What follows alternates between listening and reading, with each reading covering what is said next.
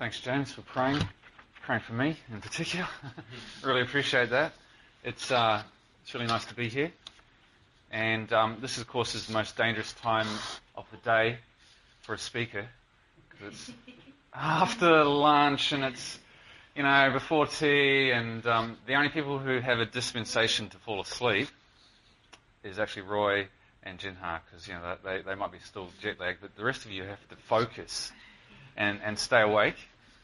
It's good to be here. So, yeah, I'm Anthony MacPherson. My beautiful wife is up the back, Cherie, and Cherie's pregnant at the moment, and we have a little daughter, and she's a ball of energy, and she's a 2-foot tornado, and you're lucky that she's not here because she'd be running around, and my wife would be running around, and so she's with the in-laws.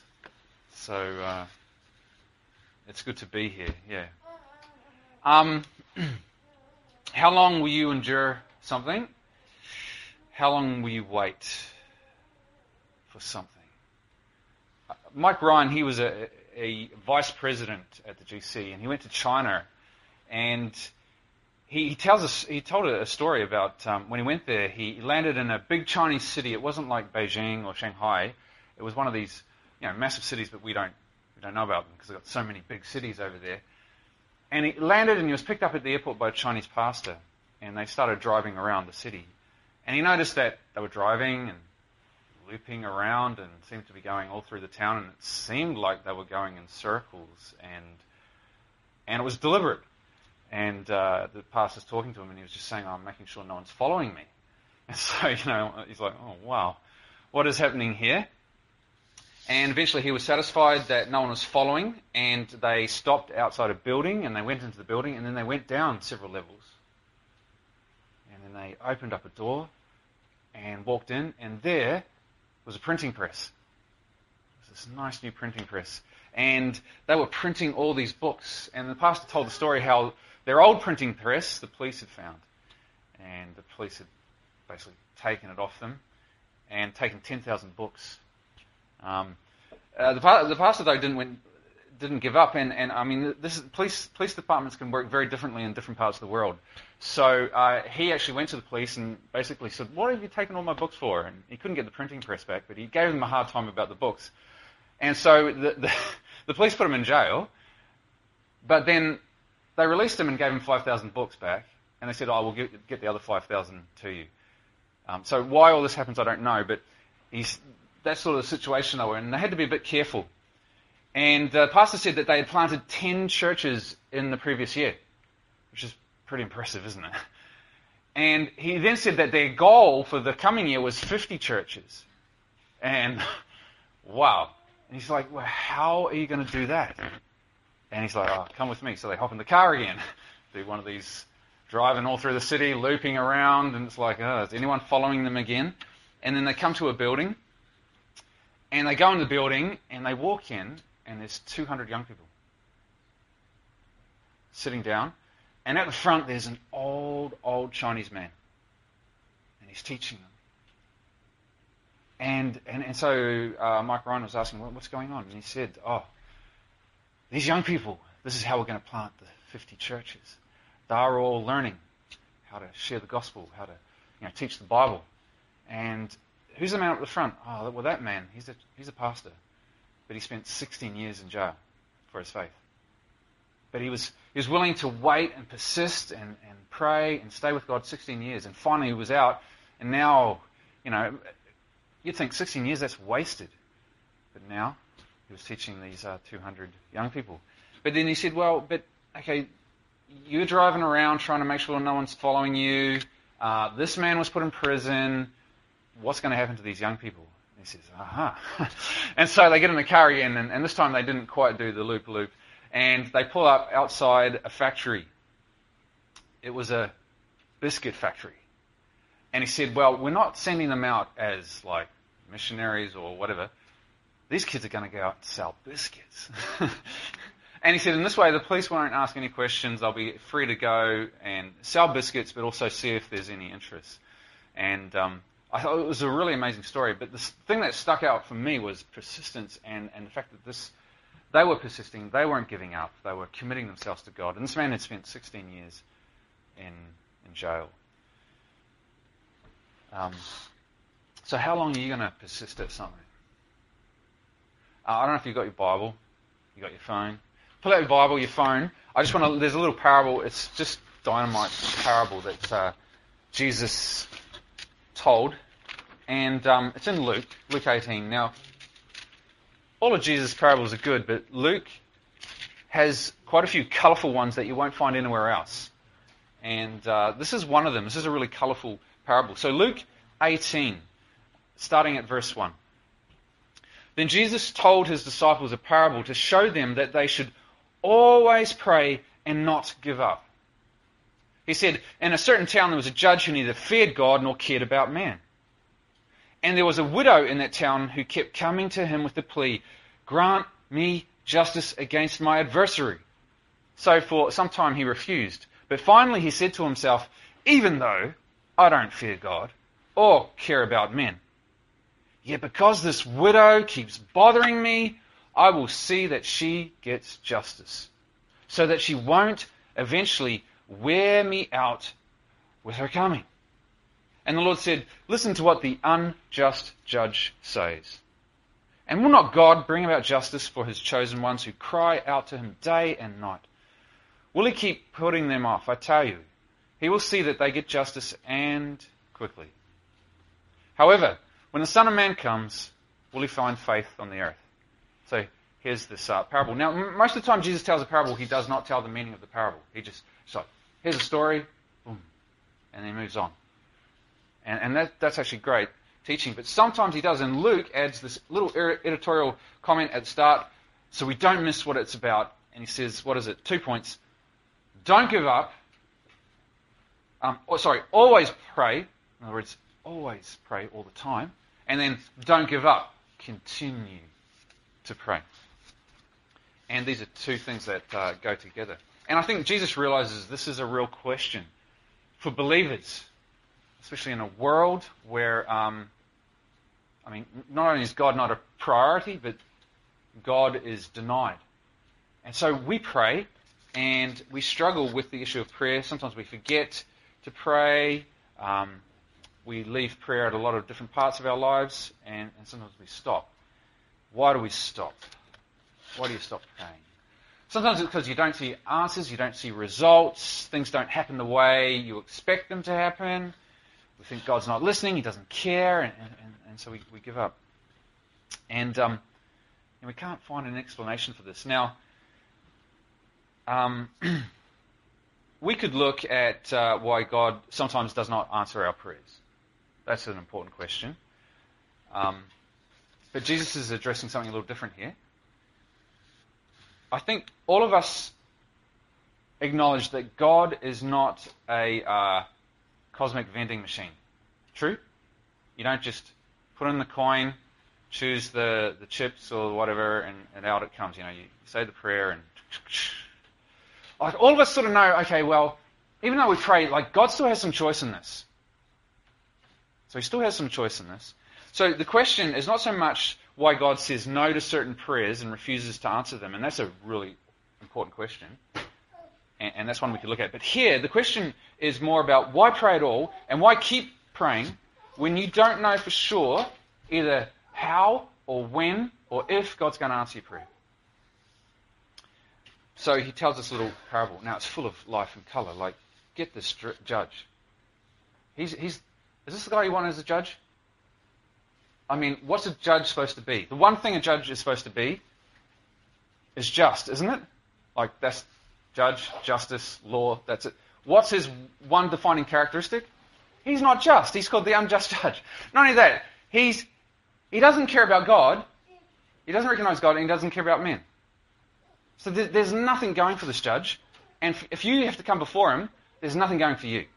This is a colourful judge. He's this grumpy old character. He doesn't, but he meets his match. What's his match? You know, it's not this big Hercules. What is it? It's an unfatigable old lady. It's a little old lady. That's the match for this judge. Why? Because she just won't give up. She's got the stamina of an ultra marathon runner. And so while none of us could intimidate... see, the thing is, what Jesus is trying to say is, the lady cannot appeal to anything in the judge. So he can't appeal, she can't appeal religiously. Oh, look, for the fear of God, would you help me out? She can't appeal to justice or even compassion, you know, because he doesn't care. So the point is, there's nothing to appeal to in the judge. That's really important. The only thing she's got is what? Bothering him. Just hounding him. It's like he gets up in the morning, he's having his cup of tea, who's at the window? It's this little old lady. You know, he goes for his walk. Who's there? There she is. She's beside him like he goes into work. Who's there? Oi! It's this little old lady. She's got persistence. It's the one thing she has. And she gets results. Now, what's Jesus' point here? Look, it's comparison and contrast. And basically, he's saying, look, if this woman can get an unjust judge to basically give her justice, a just, loving God, what's he going to do? And the only thing she had is persistence. So he's saying, if you've got cause to persist with an unjust judge, you've got cause to persist with a loving, just God. You know, that's the contrast. So don't give up. Persistent prayer is absolutely essential. Now, the thing I just want you to notice at the end of the parable, though, he asks the question. He says, when the Son of Man comes, will he find faith on the earth? Now, you actually relate that to parable, so what's he saying? He says, when he returns, will people actually be persisting in prayer with God, or will they have given up? So, even though the contrast is so true, we might give up. So I want to look at a few reasons to persist in prayer. And I think this is really important. So first one, let's look at Revelation chapter 6. Come over here, and I'm going to give you four basic reasons. Revelation chapter 6 and verse 9. And it says, when he had opened the fifth seal, I saw under the altar the souls of those who had been slain because of the word of God and the testimony that they had maintained. And they called out in a loud voice, how long, Sovereign Lord, holy and true, until you judge the inhabitants of the earth and avenge our blood? Then each of them was given a white robe, and they were told to wait a little longer, until the number of their fellow servants, their brothers and sisters, were killed just as they had been. Okay, so it's the book of Revelation. It's symbolic. It's not to be taken literal. There's not people actually in heaven going, help us, God. But the key thing is this question. They're asking God, how long is it going to be until you answer our prayer? They're pleading to God, how long? And it's this is all through the Psalms. How long do we have to suffer? How long do we have to endure? How long until you execute justice and you put things right? And it's a moving request. And now the answers, there's two ways to read these verses. They've got to wait for either quantitatively the number of servants to be made up. That's some translations, which is like, oh, more people have to die yet. Or the other one is qualitatively, is you've got to wait because God's working with people and some people aren't complete, they're not ready, they're not saved. So it's more about getting people ready and developing the characters and that sort of thing. And so the idea is that God will actually delay things because all this other stuff is happening. His work in the lives of believers, for the gospel to spread, even though it takes place in the middle of evil and persecution and injustice. So here's the first point that I want you to take home. We must persist in prayer because life is not just about us. We're part of history, and it's bigger than you and I, and it involves others, and it takes time. Like, that's just the first thing. And it's like, we would love to have the universe revolve around us, wouldn't we? Each of us. But it doesn't turn around us. And God's doing lots of big stuff. And so we've got to keep praying because all this other stuff is happening. Now, the thing is, prayer is how you get through the delay. That's how you keep connected to God while you're waiting for the rest of history to play out. So prayer helps us get through that. So that's the first one. Second one is this. Have a look at Daniel chapter 10. So come on, look at Daniel chapter 10. And the second one. Daniel chapter 10, verses 12 to 14. And it says, "Then he," that's Gabriel, angel, "continued, do not be afraid, Daniel. Since the first day that you set your mind to gain understanding and to humble yourself before God, your words were heard. And I've come in response to them. But the prince of Persia, of the Persian kingdom, resisted me 21 days. Then Michael, one of the chief princes, came to help me, because I was detained there with the king of Persia. Now I've come to explain to you what will happen to your people in the future, for the vision concerns a time yet to come." So it's a really interesting verse. You got Daniel, he's praying and fasting. Why is he doing this? Well, it doesn't actually say, does it? But we think it's because the rebuilding of the temple had stopped. So he's in Babylon. Some people have gone back to Israel. And the exiles who returned are in danger. And so Daniel's praying that God would step in and help them. And it's appeared that God's work has been, it's actually been defeated. Now, there's a delay, but it's not like the previous verses. Okay, the previous point is that there's a delay that none of us can stop. God's working in history, in other people's lives. It just has, it's going to happen. And we've just got to persist in prayer during that. This, however, is a different delay. This is a delay that shouldn't happen.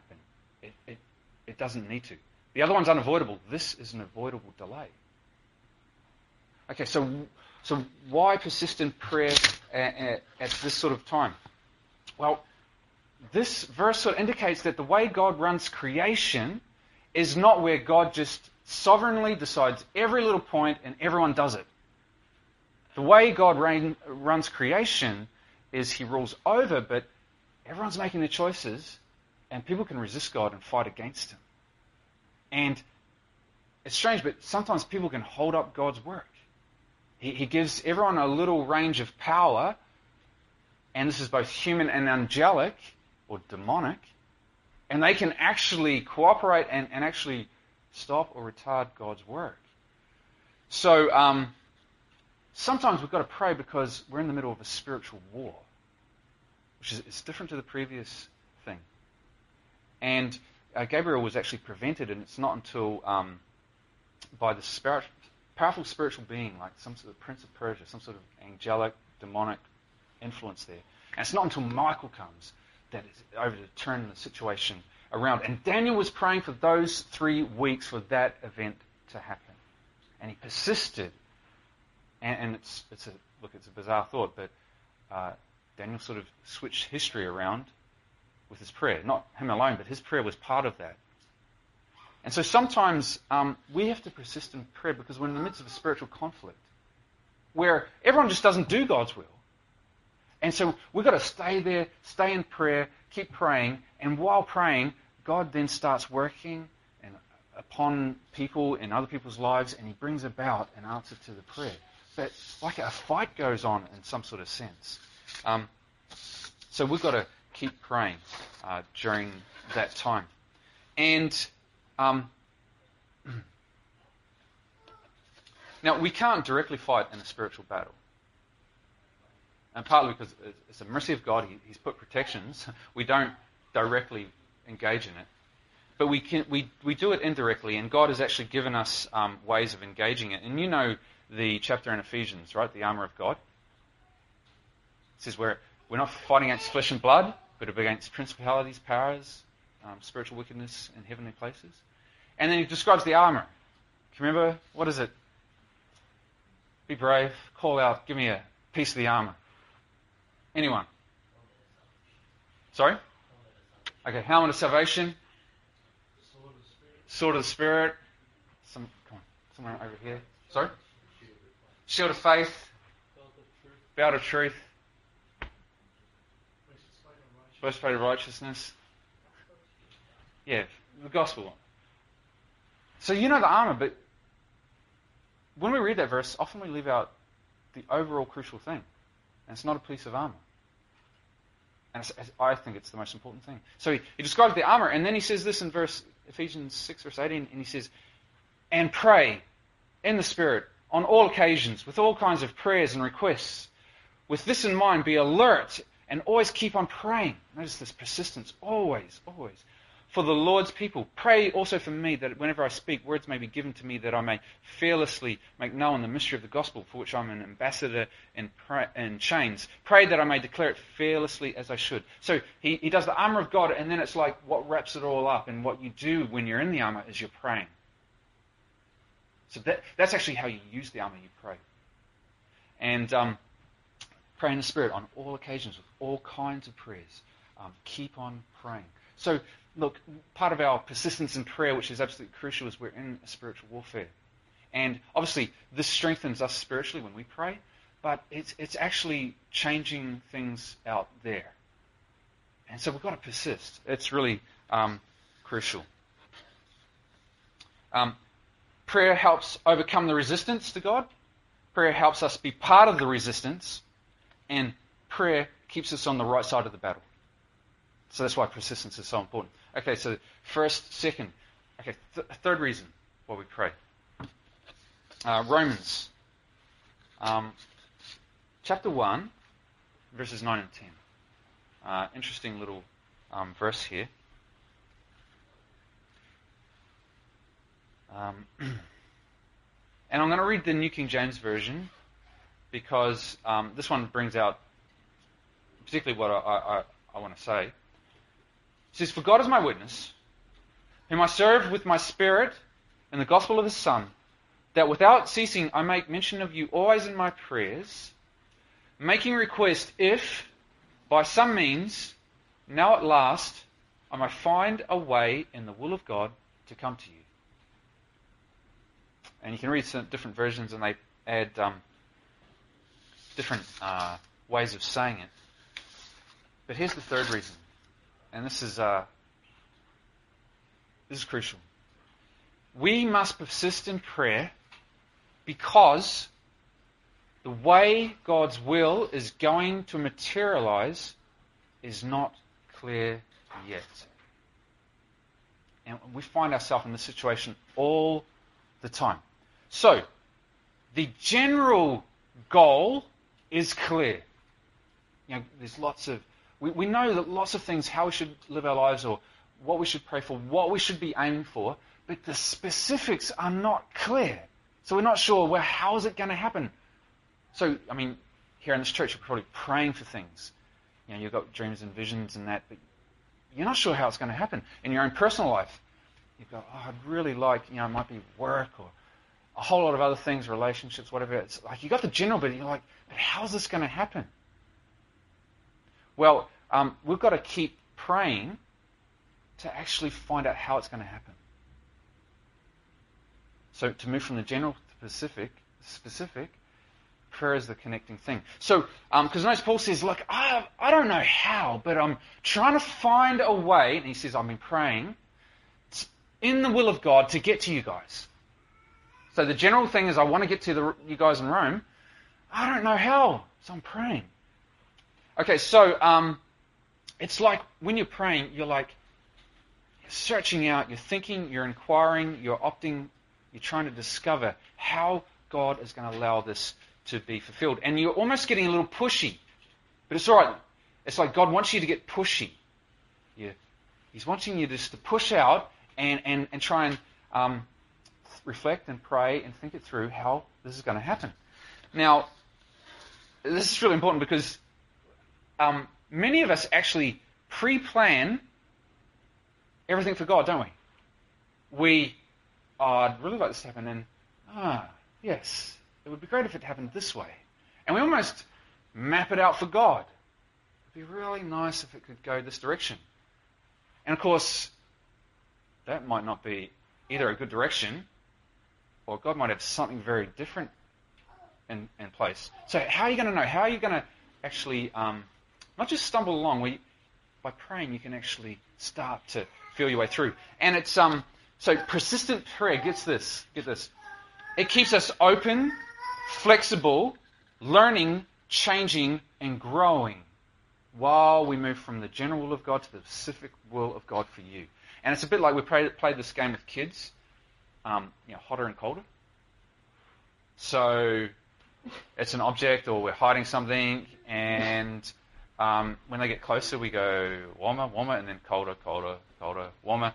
And it's a bit like that, I think, with God. And if you're praying, you can actually hear him saying, colder, colder, colder, frozen, like free, warmer, warmer, warmer. So it keeps us open to God, and because he can do new things, new ways, and he can answer us often better than what we're thinking. And we need that flexibility, that openness to God, being willing sometimes to put on the brakes when he says brake, and then run when he says run. So always persistent prayer. So it's like you're keeping your ears open to him. Really crucial. The last one. I noticed Roy said the speaker for our hour. I thought, wow. Roy wants me to preach for an hour. Do you want me to preach for an hour? No amens there. Okay. Cherie. You should have amens. Okay, so this is the fourth reason. We need to persist in prayer. Come over to Luke 22. Now, this is a really moving scripture. This is really powerful. Luke chapter 22, starting in verse 39.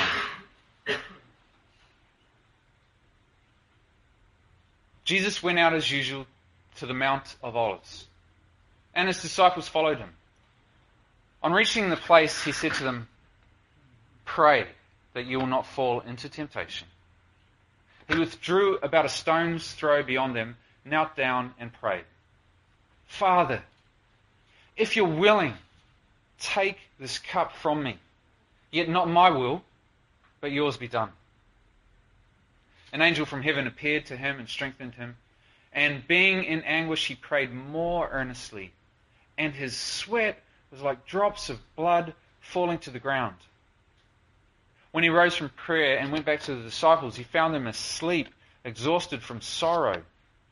He said, "Why are you sleeping?" he asked them. "Get up and pray so that you will not fall into temptation." And in Matthew and Mark's version, they say specifically Jesus prayed 3 times the same prayer. Now, this is really extraordinary, but Jesus felt that he himself needed to pray 3 times. It wasn't enough just for him to pray once. He had to keep going back, same prayer too. And he just had to pray it again. Why should Jesus feel like this? He never sinned. He's a sinless one. So why? Even though Jesus was perfect, his obedience was still at times a wrestle against temptation, trials, doubts, emotional states, certain streams of thought. And it wasn't easy.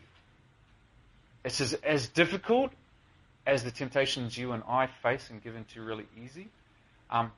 His actually appears even to be harder. Now, it's because of the enormity of what's ahead of him. But listen to what it says in Hebrews. Okay, Hebrews chapter 5, verses 7 and 8.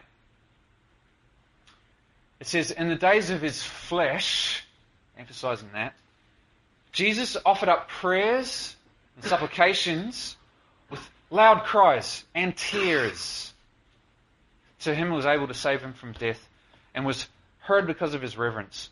Although he was a son, he learned obedience through what he suffered." Okay, so Jesus' obedience was not a mock obedience. It was real and it was difficult.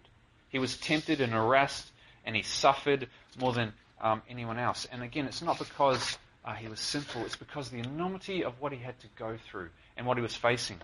He's facing the prospect of a cross with its horrible reality of taking all the sins of the world on, the shame and the death and the separation from his Father. So get this, Jesus' mind was not rebellious, but it was unsettled. It feared. It's probably the only time he manifests any fear in his life. You know, he sleeps through storms. Crowds are about to kill him, and he just sort of passes through the mist. But here he's actually afraid. Like all human beings, Jesus had the natural instinct of self-preservation in the face of danger. He did not enjoy agony or suffering. That's not why he did it. It wasn't like effortless. He didn't want to suffer, just like we don't. Like all human beings, he needed to process his feelings and his emotions. He needed to become sure and settled and determined. It just doesn't happen. You've got to actually work through it to get to that point. And prayer, right? Persistence in prayer is actually how Jesus calmed his soul, gathered his strength, settled his will, and yielded it to God and God's plan. That is really powerful. This is so powerful. So get this. The fourth reason we need to pray is because sometimes we need to settle our wills down. We need to realign them to God's will. And that takes time and it's a process. And you just often, when you're facing a really difficult situation, it just doesn't click in. You need to persist in prayer and keep doing it. And if you look at those verses, that realignment and that constant realigning helps you face temptation. That's what he said to his disciples. So these are four things. And there's heaps more, but these are four that struck me and they're really powerful. So I'll just sum them up again for you. Four reasons for persistence in prayer. We persist in prayer, number one, because life is not about us. We're part of history. History involves others, and it takes time. But prayer helps you get through this long delay. Keeps you connected to God. That's number one. Number two, we must persist in prayer because we're in the spiritual battle, and prayer places us on God's side of the war, armed and active and ready, and we even become means that God can use in this spiritual battle. And number three, we must persist in prayer because the way God's will is going to materialize for you and I is not clear yet, but prayer keeps us going and keeps us open to God and flexible, and we start to figure out how His will is going to be fulfilled, and we follow His lead. And then fourthly, we need to persist in prayer because sometimes our wills are, maybe they're rebellious or unsettled, and they need to be realigned with God's will, and that takes time, and that takes a process. But that process keeps you connected to God and resisting temptation. So, what you're doing here in this church, it's you're small, and it's daunting, and, you know, Melbourne, it's like a monument to secularism and money and business and success and commerce and everything else that happens here. But God is alive and He's got lots of things He wants to do here through you in this part of Melbourne. And so you've got to sit with Him, you've got to stick with Him in prayers how you pursue. Now, I wonder what would have happened if I said, "This is Anthony, the speaker for the minute." We're very grateful that you come join us and share the Word of God. The song of reflection for today is basically it's called "With All I Am," and though the song is not directly connected to prayer, I think the principles in this song are very much, they have to do with persistence and trust. And as you think about the words, and as you listen to the music, I hope that it inspires you in your own walk with God.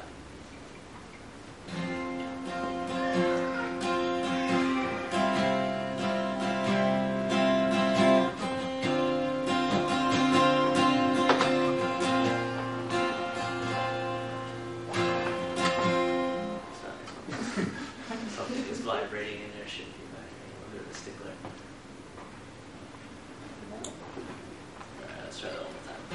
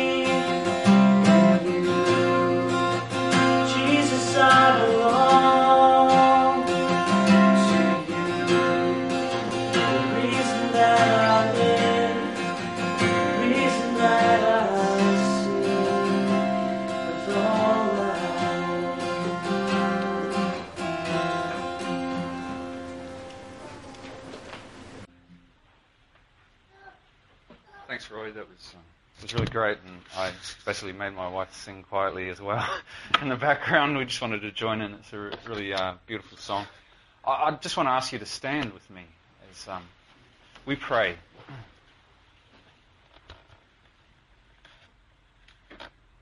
Father in heaven, Lord, you are accomplishing so much in this world. So much is happening that we do not see. Lord, you're moving history forward. There's a spiritual conflict going on. Lord, sometimes we're not sure how things are going to turn out. And our wills, they weaken. They're unsettled. But Lord, I just ask, help us to persist in prayer, to cry out to you day and night, and never give up. We might stay with you and then see the amazing ways you will answer prayer. And Lord, I know when we do that, we see that it's not just human means. You have stepped in. You have worked, and we give you the honor and glory. And I just want to pray for this group, Lord. Bless them with persistence of prayer above all other things. And I ask this in Jesus' name.